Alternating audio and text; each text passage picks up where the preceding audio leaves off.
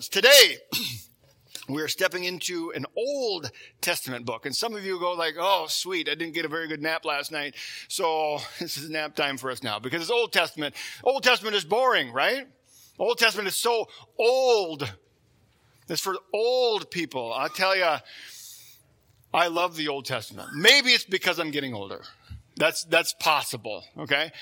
But the Old Testament and I know that there's there's some schools of thought, and overall, I, I disagree with a number of those schools of thought. But there's some schools of thought that that say, well, the Old Testament is not relevant to us any longer, and I don't agree with that. I can't agree with that. Not only because of my position and what I've been taught in the further denomination. If I said I disagreed with it, they would probably pull my license. But it's beyond that because I look at the Old Testament in the sweetness of it and we look at it, what are you talking about? We look at the Old Testament, we see all kinds of destruction and God's wrath, and I know you do. But what you're seeing then and what you maybe are missing is this incredible picture of love that we have and grace all the way through the Old Testament. And we're going to see that as we go through this book called Malachi. Some refer to it as Malachi, but it's Malachi. Right? What's going to be fun, I really mean this, as we look at the Old Testament, and the value of it. Here's what the Old Testament does it reveals to us a picture of who God is. So you can say the Old Testament, that's irrelevant. Only thing that's relevant to us now is Christ and the Gospels and what Paul has to write. There's some schools of thought that believe that all we should look at is Paul's writing because he wrote to the Gentiles and we're a bunch of Gentiles. I can't agree with that either because ironically, consider this. Paul himself wrote in the New Testament to the Gentiles, to Timothy, who was technically a Jew, but uh, in his epistles, he wrote in one of his letters. He's the one that said all scripture is God breathed and useful for teaching. He's not referring to just the New Testament. He's referring to all scripture, and the scripture that he would have known would have been the Old Testament as well. And so he himself, this one that some would hold to is like, that's the only teaching we need to follow, is saying, don't forget about the scriptures, don't forget about the Old Testament. And so we're going to be looking at the Old Testament. The Old Testament does a beautiful picture of revealing God's holiness. We get to see the holiness of God. We get to see God's justice. We get to see God's sovereignty. We get to see God's love as revealed in the Old Testament. And that's what we're going to look at here, beginning today. Uh, Malachi is a relatively short book. I can give you a little history on it. But look at this in Exodus 34, Old Testament book. There's a moment, as you recall the story, God had, and we'll talk about this in a little bit for some history, God had taken the Israelites out of Egypt and he had led them through the wilderness and they come to this point and Moses goes up onto the mountain and we see this intimate connection with Moses and God. And God says to him, I will pass by and I'll shield your, your eyes so you won't be able to see my face because if you saw my face, it would kill you. And he passes by. And as he passes by, this is the words that God says to Moses. He says, and he's passed by in front of Moses proclaiming, and this is what God's words were. The Lord, the Lord the compassionate and gracious God who is slow to anger, abounding in love and faithfulness, maintaining love to thousands and forgiving wickedness, rebellion, and sin. Yet, he does not leave the guilty unpunished. And notice that transition right there.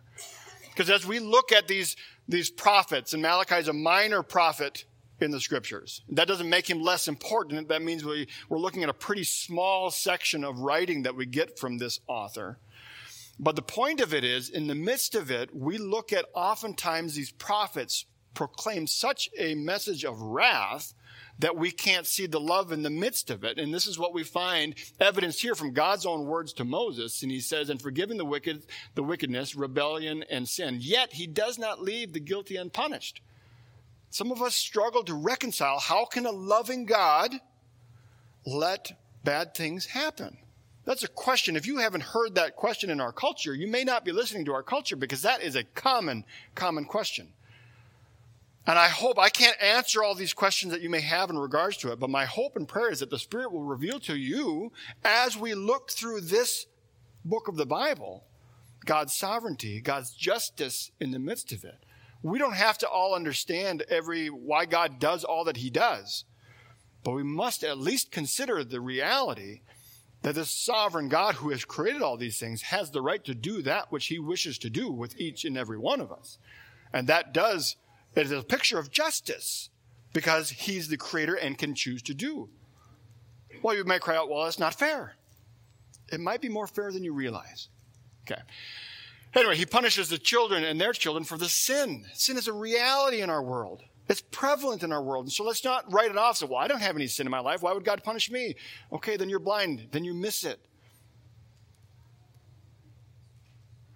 I missed my spot there. The children and their children for the sin of their parents in the third and fourth generation. So let's, before we step into Malachi, I want us to understand a little bit of the, the history, where this comes from, and why we even have this book of Malachi. So, we have talked, as we went through Galatians, we talked about this man named Abraham. Abraham was considered uh, basically the father of many generations, the father of, of Israel, in a sense, where God saw Abraham and said, I'm going to make you a great nation. Abraham didn't have any children. He was like 100 years old by the time he had kids, and God had said to him, I'm going to give you a child and you're going to become a great nation. And it just seemed like to be this impossibility. Well, he had a son, they named him Isaac. Isaac had two sons. He had Jacob and Esau. I should point that out because that's going to come up in the message here this morning. Jacob and Esau. We know, for some of you who have studied the Old Testament, Jacob also became the nation of Israel. He became Israel. There was one night where he had deceived his brother Esau a number of times. We won't get into all that today, but it happened. And in so doing, Jacob receives the inheritance, and Jacob receives the blessing, and Jacob receives the birthright. And so Jacob then, in a sense, becomes the oldest son, the one who is honored in that family. That was the cultural piece of it. And so Jacob then goes out and he uh, gets a wife, actually gets two wives, but in this process, he has this wrestling with God.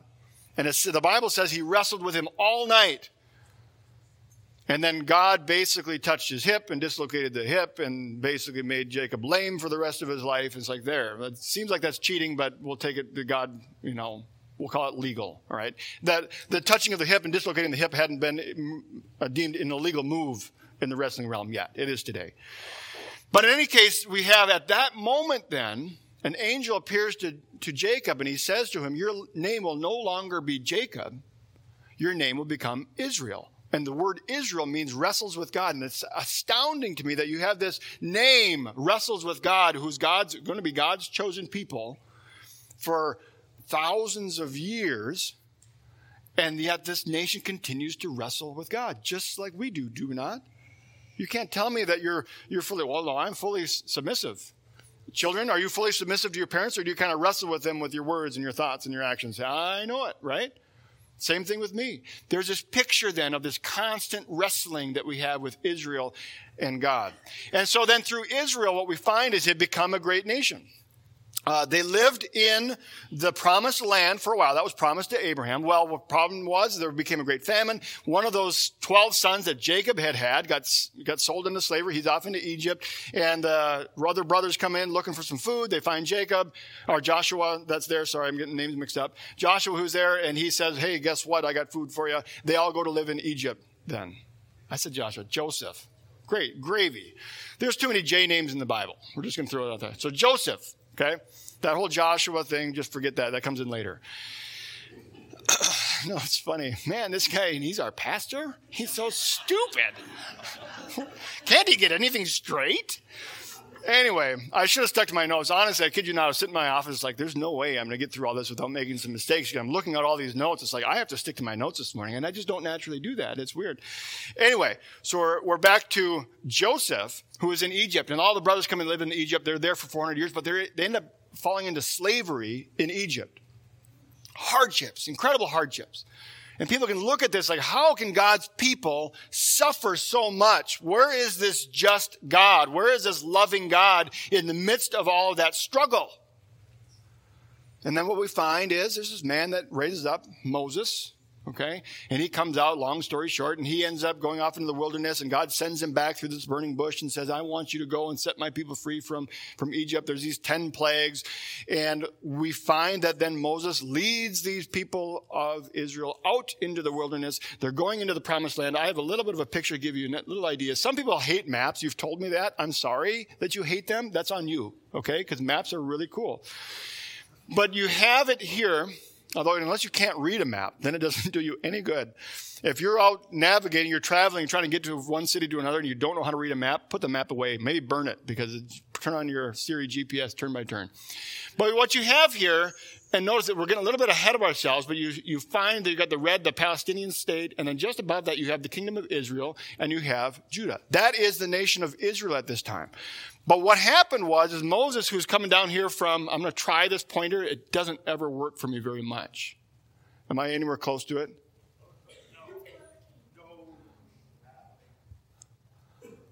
There I am. Okay.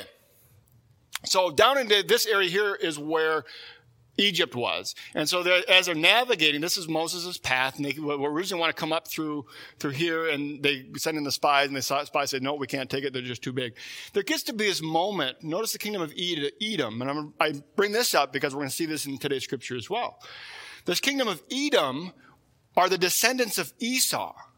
And what's interesting with that is as these Israelites are coming back into this promised land, this is the promised land that they're trying to get into. That's what had been promised to Abraham. They run into Edom, and Edom says, Thou shalt not pass. Okay? Pretty much like Gandalf on the bridge with the Balrog, okay? You cannot pass. And so they basically block the way and say, No, we're not letting you go through our land to get into it. That's interesting in a way, and this is Jacob's descendants and Esau's descendants. They're brothers in a way. They're brotherly nations. And yet there's this resistance going on. And we're going to see more of that. Not necessarily, it's not going to clear up all of your questions, but it's going to help you understand a little bit as to what's going on with it. So then Moses takes the people. They wander around for 40 years. Just a real brief story here. And then they end up crossing over into here at Jericho and they get into the promised land. All right. Once in the promised land, Israel says, Hey, we want a king. We want a king just like other nations. And God says, You're rejecting me as king. I've been your king through this whole time. And you're rejecting me and you want a king. So they give him king and they get, they get King Saul. Saul started out as a fine guy, but he was corrupted by power. Then we have after Saul, we have King David. David was seen as a man after God's own heart. Ironically, David was also a sinful man, an incredibly sinful man. And yet, I'm convinced when we look at that phrase, a man after God's own heart, in, in, which is referred to as David, I think David was called that. This is my opinion. You won't see this in the scriptures, probably not even in any commentaries because I'm probably wrong. But in the same sense, I think there's at least some valid thought that I have towards it. And that is, I think David understood grace maybe better than a lot of other men in that time. And I think that's what created in him this man after God's own heart, where he could understand in the midst of my sin, I am loved by God. In the midst of my sin, I am accepted. He was forgiven, and I think he understood grace. And I think that grace is really one of the things that helped David to be a man after God's own heart. I, it's a profound piece. Anyway, after David, then, we have this, one of his sons became Solomon.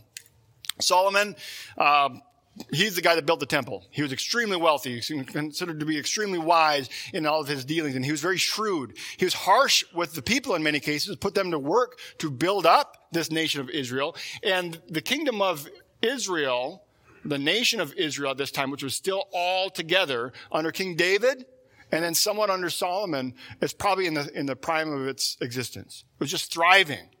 Even in, after David, which was, it started to kind of fall apart a little bit with David when his son actually goes to try to kill him and his son ends up dying. We see again, see the compassion that David has to Absalom, who's trying to kill him. When he dies, like, oh, such grief. But then we see Solomon and he, he builds things up. He builds the temple. It's just, it's magnificent. And then after Solomon dies, what we have is he has a son named Rehoboam. I don't know if you're tracking all this. This is kind of important to have, understand a bit of the history. Because Rehoboam, then takes what Solomon did and creates a harsh environment for the nation.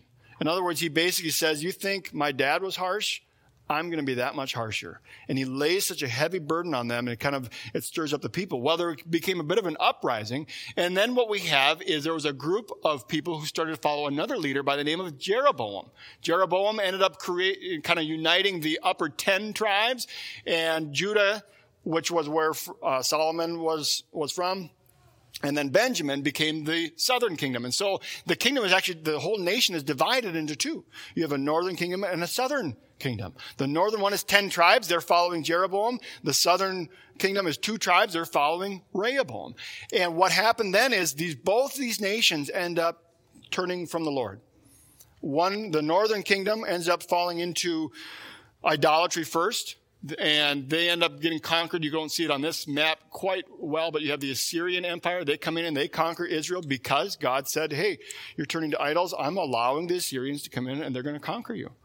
And then what we find is a number of years later, Judah held on a little bit longer. That's the southern kingdom, the southern tribe. And when Judah holds on a little bit longer, I lost my thing. Doesn't matter too much. There we go. Uh, hold on a little bit longer. What we find is in 605, roughly, BC, Babylon comes in, as was prophesied, and Babylon comes in and conquers them. That's Nebuchadnezzar. If you're, if you've been with us for a while, whether following online or in person, you remember when we went through this, the series of Daniel. Wonderful. Guess what? Old Testament. And what was beautiful about that is in the midst of that Old Testament book, we saw pictures of Jesus Christ being pinpointed and kind of thrown out. He was that stone that was cut from the mountain that came down and crushed the nations. And what this is where it changes, and this is why this part is important, why we have given all this history so far. When Babylon comes in and conquers, the southern kingdom conquers Judah, they're thrown into exile. They're taken into Babylon for 70 years. It was prophesied. After that, Persia came in. And one of those dreams that Nebuchadnezzar had, remember, there's this giant tower, this giant golden statue. His head was gold. That referred to Babylon. His chest was silver. That referred to Persia. That's the next nation that's coming in. Then the, the hips were bronze. That's going to be Greece.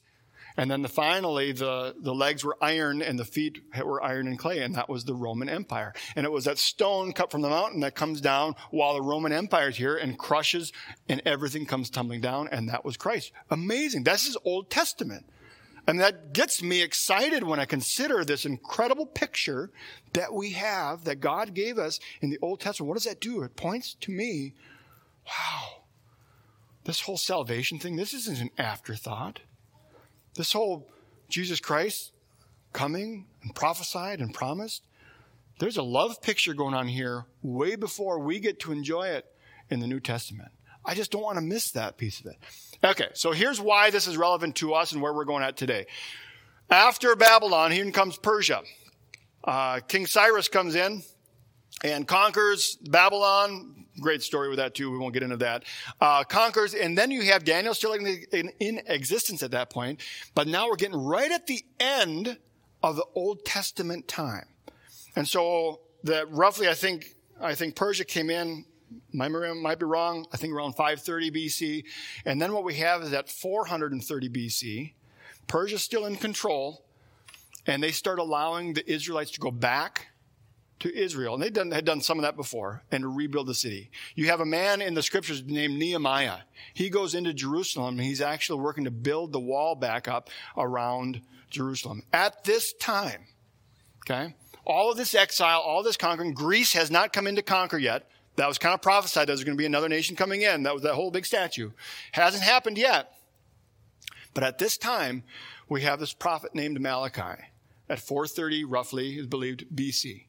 He is the last prophet that we have record of that God speaks through to the people before what is known as 400 years of silence. Okay, just imagine this. If you, your parent, or your child, whatever the case, was going to go away for a long time, and they send you this letter. This is the last letter I'm going to receive to them for I don't know how long.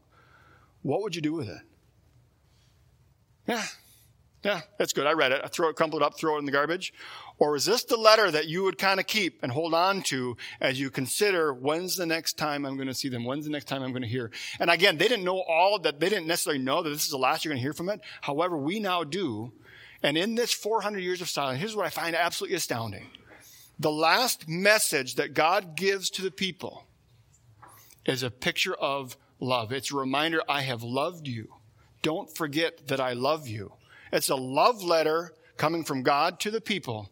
And then there's a 400 years of silence. And the next thing we see is Christ. the fulfillment of this love that we're going to see. This is a, this is a powerful letter. This is a powerful prophecy. And so I just, I want us to understand that as we kind of, you know, step into it. All right. Three precepts before we get into further what this passage has to say. It's like, great, Scott, how many points do you have? I got too many today. I'll just tell you that much. Okay. Three precepts of this love. This love of God that he's being talked about in Malachi. I want us to understand three things before we get into the passage. Three truths about God's love before we step into Malachi. First is God's love is sovereign. Well, what does that mean? Basically, what I'm getting at with that is God's love is the standard. It is, there is no love. If, hey, if you love someone, guess what? There is a love that's the standard of all love that is higher than any love that you have experienced or have given in other words, this is the standard of love. We see it evidenced here in 1 John 4. Whoever does not love does not know God because God is love. In other words, I want you to understand as we look at this love, God is the standard of all love. He is the creator of it. He is it. And so we can't compare a love or good love or true love without at least considering the reality that God's love is sovereign and He is the standard of it. There's a second precept. His love is unconditional. This fits everything we've just talked about in Galatians. In other words, you can't do anything that's going to suddenly earn this love or diminish this love. This love is unconditional. His love is there no matter what you do. And we see this evidence somewhat in Deuteronomy 7. Again, Old Testament. I like this stuff. The Lord did not set his affection on you or choose you because you were more numerous than other peoples, for you were the fewest of all people, but it was because the Lord loved you and kept the oath he swore to your ancestors. In other words, what this is saying is the Israelites didn't do anything to deserve God's love. God did not choose them because, oh, you guys, well, you guys have stepped it up. You know, I was watching you guys and, and you guys were really good and these other nations, they were just so-so. And so I'm going to go with you. Like he's not picking a softball team. Okay? He's picked these people because they had done nothing to deserve this love and yet he chooses to love them. It's unconditional. They did nothing to deserve it. And no matter how much they do to undeserve it, which they do, his love is still a constant and it's unconditional. There's a third one I want us to understand before we step into Malachi. Malachi, as some like to say. God's love is intimately personal. You may not believe it, but it is. And it's sweet and it's powerful. Look at these couple passages. Deuteronomy 10. Yet the Lord set his affection on your ancestors and he loved them and he chose you, their descendants. I love the picture of adoption. I've said that before because that is this epitome of love. I choose to love you and I'm going to love you no matter what. That child has nothing to do to earn or to validate that love. Instead, it's just chosen. And it's not, you know, I, I got to thinking about this even as I was preparing. I see that evidenced in adoption but it's not that different when you have a child of your own. It's like when, when, our, when your child is born, it's like, okay, now I got to think, what are you going to do before I'm going to love you? Let's see. Well, you're going to have to stop messing your diaper. Okay. That's, that's number one because that's disgusting. Okay. That it doesn't work that way. You know what I'm saying? And so even with a, a parent that way, you choose, it's like, I'm going to love you. And it's like, oh, I didn't choose that. I know, but you kind of did. I'm going to choose to love you no matter what. It's an amazing picture because you did choose to love when you chose to have that child, which in our culture, it's way different experience now today than it had been before. You follow? It would have been kind of a, a, a given before, and that's not a given any longer. But I choose to hold, have you. I choose to love you. What an amazing picture. And that's some of the evidences we're going to look at here in a moment. Okay, one more passage. This is wonderful. This shows the intimate nature of God. Hosea 11. When Israel was a child, I loved him. And out of Egypt I called my son, but the more they were called, the more they went away from me. They sacrificed to the Baals, that's the idols, and they burned incense to images. It was I who taught Ephraim, look at this intimate language. Ephraim was one of the sons of Jacob. It was I who taught Ephraim to walk, taking them by the arms, but they did not realize it was I who healed them. In other words, I loved them and they were clueless. I led them with cords of human kindness, with ties of love. To them, I was like one who lifts a little child to the cheek, and I bent down to feed them. What an intimate picture. So the truths of these, this love of God, it's sovereign. it's unconditional, and it's an intimately personal. It's affectionate. Okay, here we go. Malachi, chapter 1. Uh, one thing just to note, and I don't know why, I'm, I'm not an interpreter of, of scripture when it comes to translator, okay? And I don't know why the NIV does this. In fact, very few translations from what I've read through commentaries actually get this right. I don't know what your Bible says. This one says a prophecy. Some may say a message. Some may say an oracle. I think all three of those sell this short from what I've done in my studying. The word here is, that does fit to an extent, but the word actually would refer to a weight. Okay, it, there's a heaviness to it. And so the, the better translation would likely be a burden, but people don't like to put in this burden because, well, Malachi is giving a burden, a burden of love. And the reality of it is, yeah, I think he is. There's a weight to the word of God. There is a weight to these scriptures. There is a, these scriptures aren't just like, oh, here, guess what? I have a message for you. In other words, what this is saying, what it should be saying is, hey, listen up there's some strong weighted words coming that are going to follow this. That's the message that's being given in the original text. So a burden, the word of the Lord of Israel through Malachi. Malachi basically means messenger. Some wonder, is that really his name? The evidence points that it is his name, but that's just for those who really like to get in deep about things that really don't matter much. Malachi 1 verse 2. Here we have it. Oh, if you as a parent haven't experienced this scenario, uh, you might be in this far minority. Because this is what it basically says God says to the Israelites, I have loved you. And their response, How have you loved us? In other words, what have you done for me lately? It's a great big fat not fair. You're mistreating us. You're punishing us. We don't deserve to be punished. Why do I have to load the dishwasher? Why do I always have to be the one to take out the garbage? Why do I always have to be the one to let the dog out to do his duty? Okay? It's like, I've loved you. Yeah, well, if you loved me, then you would buy me a new car. I have loved you. Well, if you loved me, you would pay for my college. You know? That's the message that's really happening here. And this is relevant to us today because we all experience stuff like this. Even if you don't have kids, you've been there.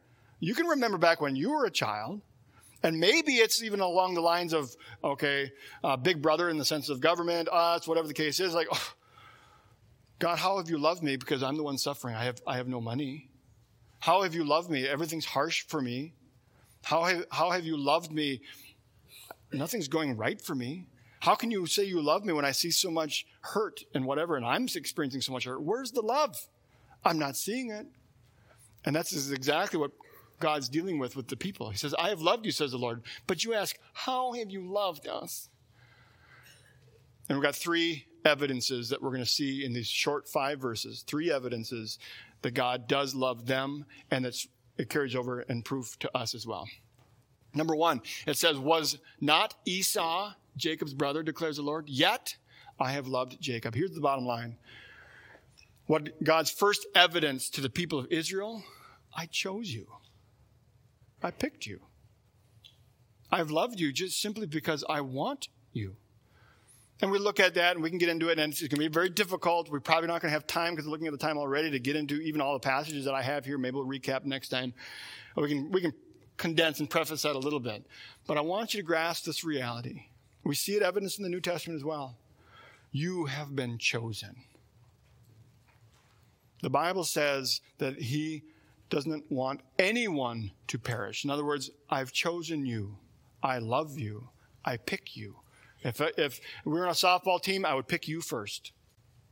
And I'd pick you first and I'd pick you first. Do you follow that mindset? I know it's confusing to us. Well, we can't all be first. In God's eyes, with this, this kind of love that He has, when He sets that standard of sovereignty and unconditional love, yes, He can. And He chooses you. You may be sitting here, it's like, I don't, I don't even know that God has any love. I want you to hear the message. God loves you. He loves you more than He loves anyone else in this room. And that's true for all of us. Not because of what you've done, not because you're all that and a bag of chips. That's irrelevant. He loves you because he wants to love you and he has chosen you. It's simple as that. The answer that he's given to the Israelites, he's saying, How have you loved us? He said, I picked you. Can't you open your eyes and see that I have picked you? And we're going to have some tough things. Don't have time to get into all of it. I'll try to give a little bit of a snapshot, but we'll see how it goes. He says in verse 3, this gets us uncomfortable, let's be honest. But Esau I have hated. We get hung up on that, especially in our English translation of it. I don't think we need to get hung up on that. We see other evidences in the scripture of this phrasing, and the really the understanding, the meaning is not that, oh, I hate Esau. I can't stand Esau. That's not the message of what uh, God is getting at here. The message that God is getting at is, I want you to see the reality that I've picked you. I've picked you for a purpose and a picture of, of a love that I have for you because I have you to share this love with the rest of the nations. We'll get into that maybe a little bit here in a little bit. But he says, Esau I've hated. It's similar when we see it in Matthew 10. This doesn't use it. Some of your translations might, where we see Jesus actually tell the people, say, unless you hate your father and mother, you can't follow me. It's, it's that same idea. Is he asking, actually asking you to hate them? No. He's asking you to choose God over your parents. That's what he's asking. And that's the same message that we're having here in Malachi, where he says, Jacob, I have loved you. Esau, I have hated. Okay. I know you struggle with that word hate, but this is the different message here. But this is what it says in Matthew 10 37. It says, anyone who loves their father or mother more than me, and some will say, unless you love me and hate your parents, kind of that same idea, is not worthy of me. Anyone who loves their son or daughter more than me is not worthy of me. He's not asking you to not love your parents and not love your sons or daughters. He is asking you to make a choice of love for him first and foremost. Okay, back to Malachi, verse 3. And so then what we have is not only the evidence that God has chosen you, but he is just. We struggle with God's justice. That's what Israel's struggling with God's justice. And we all struggle with God's justice because we think we have a better idea of what a just action is from God than he does. We don't have time to go through all I have because I've got quite a bit on this part, but I'm trying to give a bit of a, a synopsis picture. He says, and Esau I have hated, and I have turned his country into a wasteland and left his inheritance to the desert jackals. I'm not going to say why God did all that he did here. We touched on it briefly, where even in this realm of Edom, which was Esau's descendants, Okay, they refused Israel passage. In other words, they opposed the people that God, the, the plan that God had for them, and they were resistant to what God has. And so God's going to come down on them, not just in a picture of wrath, but also a picture of drawing into love. We'll see that evidence as we continue to move through. Edom may say, though we have been crushed, we will rebuild. In other words, we will do this on our own. We don't need God to do this for us. We will do it. We don't need God's blessing. We are strong enough. We are good enough. And what God says to that? But this is what the Lord Almighty says. They may rebuild, but I'll demolish it again. Is it because I hate them? Or is it because I love them and I want them also to see my hand at work? And I'm convinced that it's the latter. I'm convinced of it. And I know it's a struggle for us sometimes to get our minds around that, but I'm so convinced of it. They will be called the wicked land and people under always under the wrath of the Lord? Is that God's choice? I'm always going to make sure they're under the God's wrath, or is it because of their choice to, hey, is God saying, I'm going to crush you, crush you, crush you? If he's going to crush them, they'd just be gone and dead, right? But that's not what he does. He continues to bring it down. Why? In hopes that they would turn to the Lord. Edom, Esau, their history, they would have known what God wanted they were raised in the same home as Jacob was. This is not a mystery. They weren't just left in the dark. So you have to understand a little bit of that picture, that context. Okay, well, I got too much here. I'm not sure what to cut and what to leave in. I get this is a long passage. Romans 9. Here's what I want to challenge you guys to do. When you go home today, read through Romans chapter 9. I think I got verses 10 through roughly 25 here. We don't have time to get through all of it, but I want you to, to grasp what Paul, New Testament, he's saying. He's actually going to be quoting the passage that we're looking at today, and he quotes some other magnificent ones that I didn't even include because he was uh, including it. But notice verse 12, he says, Not by works, but by him who calls. She was told, this is Israel, the older will serve the younger, just as it is written, Jacob I loved and Esau I hated. That's the quote. Um, then what shall we say? Is God unjust? He says, No. This is not about God's justice. I mean, you're, You can't call God unjust for this. For he says to Moses, I'll have mer- mercy on whom I have mercy on, and I'll have compassion on whom I have compassion. If you don't receive God's mercy in this earth and you're suffering, does that mean you're not loved? It might feel like that's the truth, but that's not the truth. You may ask yourselves, why am I going through such hardship? I'm telling you, God loves you, He's chosen you, and He has you for a specific purpose. Here's what best I can do. This will maybe summarize it up. so the other day, in fact, it was just yesterday, I was putting my my brother's boat into the water. We, he, it had some engine work that needed work on it, and so I, I did that. Not by myself. I had Mike Walters helping me. And I'll just, I'll put it this, way. Mike really knows what he's doing, and it reminded me as he came into my garage to work on this engine, um, you know the Swedish chef? You know, where he, he tears into stuff and things are flying? That was, that was Mike at my engine because I approached my motor, you know, I was taking some pictures. I wanted to make sure I had it all right. And I, I, had taken a few things off. And as soon as Mike comes in, he said, how's it going? I said, well, slow, but that's okay. I'm taking pictures, make sure I know everything, where everything goes. Mike comes in and he's just, I kid you not, things were flying all over the place, nuts and bolts. It threw me off. It's like, wait a minute, Mike. But to his credit, he put it all back together and it runs great. Okay. But the point of it is, I, I have one of these that I have put in, in the boat, my brother's boat, because he doesn't have one of these in the boat. He needs one of these in the boat because he's got a plug that screws into the back of the boat and he has lost the crank to the winch. And so you need to have some form of a wrench to, you know, so I could find all these different tools or whatever the case is and keep them all in the boat. But there's this tool that does both of them. And ironically, as I was putting the, wa- the boat into the water, well, the winch, because he should have really upgraded the winch, it slipped and got locked on the safety chain, if you know what the safety chain is, and it's wedged in there now between the, the strap and the safety chain, and he's, this is the only tool I've got. So I'm under the boat, I'm hammering with this underneath the boat, trying to get it to clear. The point of it is, there's tools there's purposes for the, the tools. You know, if I went in, I'm going to build a house with this hammer. Well, what happens when I bend a nail? Oh, I'm not going to get that out unless I have really super strong teeth. And so then there's this tool. You, you follow the, the point of it is what we see even here in the midst of it. When it says God says, I'm going to have mercy on whom I'm going to have mercy on, he's not saying, I'm going to show you favoritism, I'm going to crush you. He's basically saying, I have something in mind for you, and it might be painful. I have something in mind for you, and it's going to come through blessing, and you're going to share that blessing with others. That doesn't diminish the love that He has for you, but He loves you enough to work through you, and sometimes it's a squeezing, sometimes it's a releasing. I don't know why He does what He does. But I'm convinced that everything in your life, He's put you where you are because He wants you to understand the love that He has, that you can share that to others. And sometimes it could be difficult. Sometimes it can be miserable. And yet, through that, I'm convinced that He wants to do something really great because He loves you. He doesn't want the worst for you, He wants the best for you. And as He wants the best for you, He wants to take and use you and mold you and squeeze you. And sometimes it feels like He's not just, but He is just. Okay. Enough on that. We're going to go through the rest of these here. I know. Look at all this. We just don't have time for that. So read that on your own later. Final one.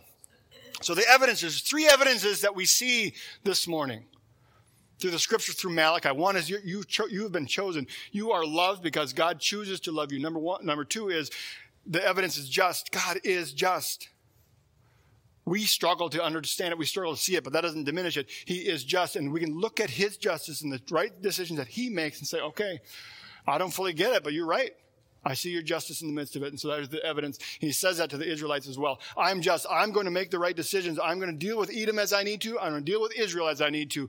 I am just. I am right. Third one, and this is wonderful. It's universal. It goes beyond the borders. And so it says, you will see it with your own eyes and say, great is the Lord, even beyond the borders of Israel. In other words, the evidence is this. God loves you. He's going to deal with you justly and rightly. He's not going to tolerate sin in your life. He wants to crush that sin that you're holding on to. That's uncomfortable. But he's, he loves you enough and is just enough to deal with that. And then finally, this love is designed to go beyond just you. It goes beyond your borders. It doesn't stop with you. He loves you more than anyone else in this room, and he loves the person next to you more than anyone else in this room. Well, that doesn't mathematically make sense. It doesn't have to. God's love is the standard. And so now it doesn't stop there. It doesn't stop in this room. It's universal in the sense it goes beyond the borders. And we see that was promised to Abraham as he went out. Finally, I want us to see and kind of end and wrap up with this. 1 John chapter 4. And so we know and rely on the love that God has for us. I know this is a tough topic for some of us because some of us, you've grown up in a, in a house without love. Maybe we've got a poor picture of love, a poor picture of parent, poor picture of justice. My hope is that the Holy Spirit will work in you and reveal to you what this love really is, this powerful love of God. And that we can come to this point and so that we know and we can rely on the love that God has for us. It's real. You can't make it go away. No matter what you do, He still loves you. He's going to act justly with you. He wants you to take that love and share that with others as well. That's that going beyond your borders. But love is crazy when it comes to the love that God has for us.